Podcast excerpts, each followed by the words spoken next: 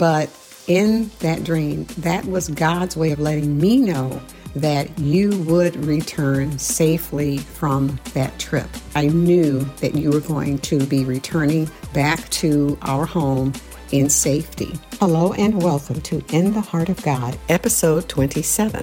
Today's podcast is entitled Encounters with God Dreams, Visions, and Thoughts.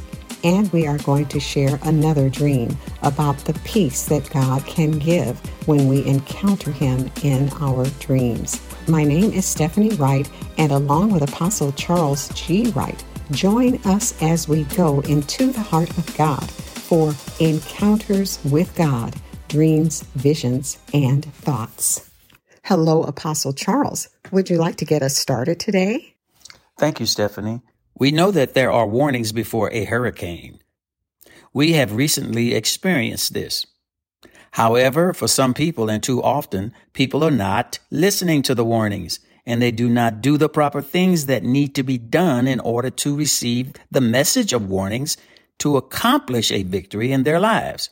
Too often, people remain unfaithful to overcome evil by not taking the warnings seriously and not being concerned seriously and responding seriously according to the life giving instructions.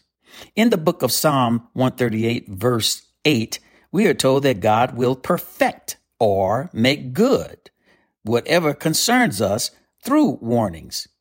God does reveal to us in the warning of dreams, visions, or thoughts those evil things that can cause us persecution, pain, hurt, anxiety, and produce issues in our lives.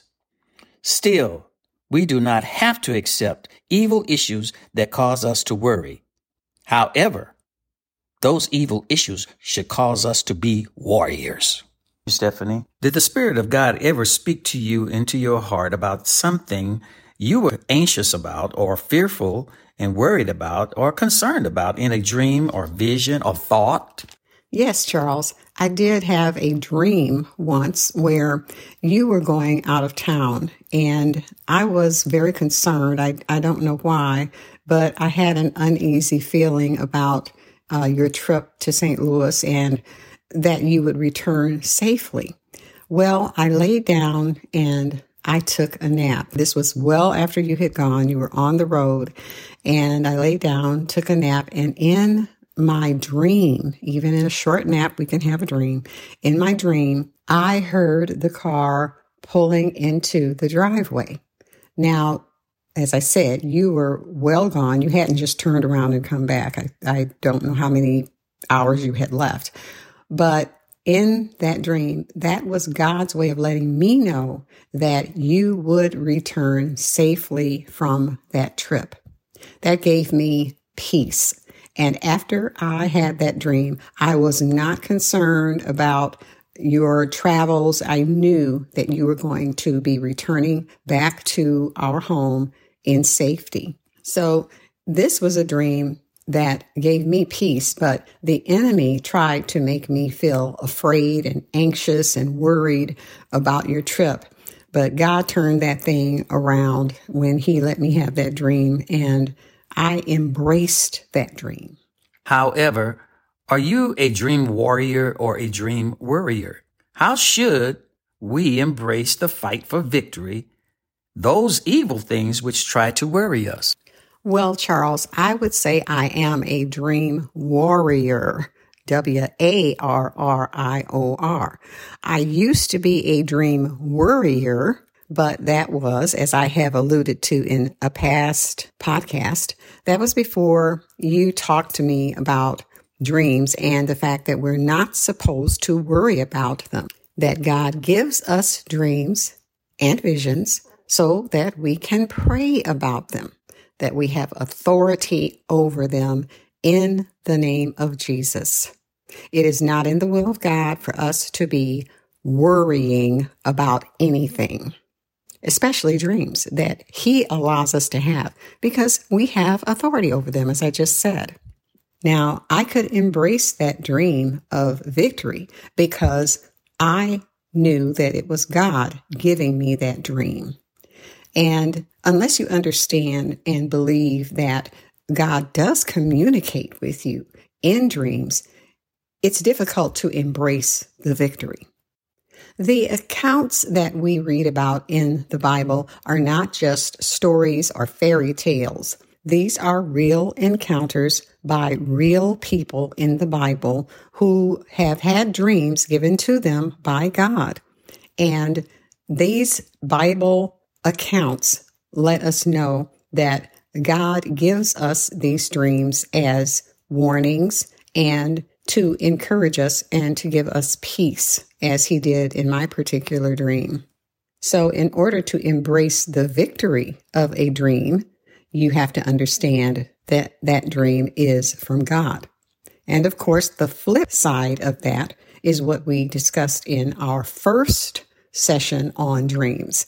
If it is a negative dream, and it comes from the devil, or if it is a negative dream that's coming from God as a warning, we are to pray about it. We are to bind those things that the enemy is trying to make us fearful over, and we take authority over it to turn it around.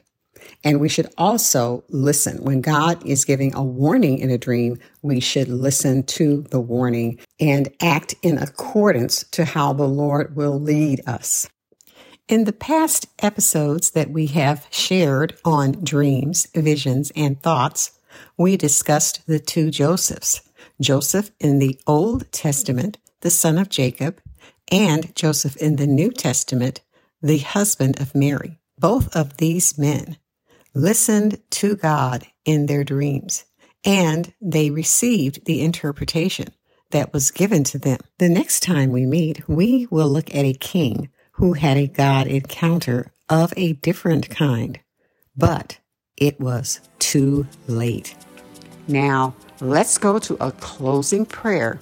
We're going to pray, and we're asking our listeners to pray along with us. Lord, our prayer is for our listeners to know how to pray when they have negative or bad dreams, to know they have power in the name of Jesus to bind the bad dream and destroy whatever works the enemy may be attempting to accomplish.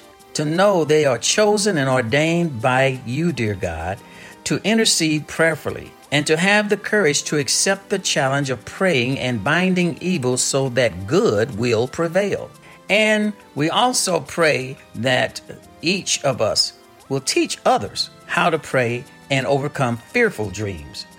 To also learn to receive, embrace, and give thanks for dreams of good and prosperity given by our Lord, and that every power preventing God's glory to be manifested, we pray that those dark powers be paralyzed and bound in Jesus' name. Amen. Amen. Thank you, Apostle Charles. And thank you for joining us today. Now, let's return to Apostle Charles as he closes us out and gives us contact information. If you want to contact us or comment on this podcast, please visit our website at cgmissions.com forward slash podcast, where all episodes are available by category and series format. This is Apostle Charles. Until next time, God bless you. Charles George Missions is a 501c3 nonprofit organization. All donations are tax deductible. Donations may be made through our website, cgmissions.com.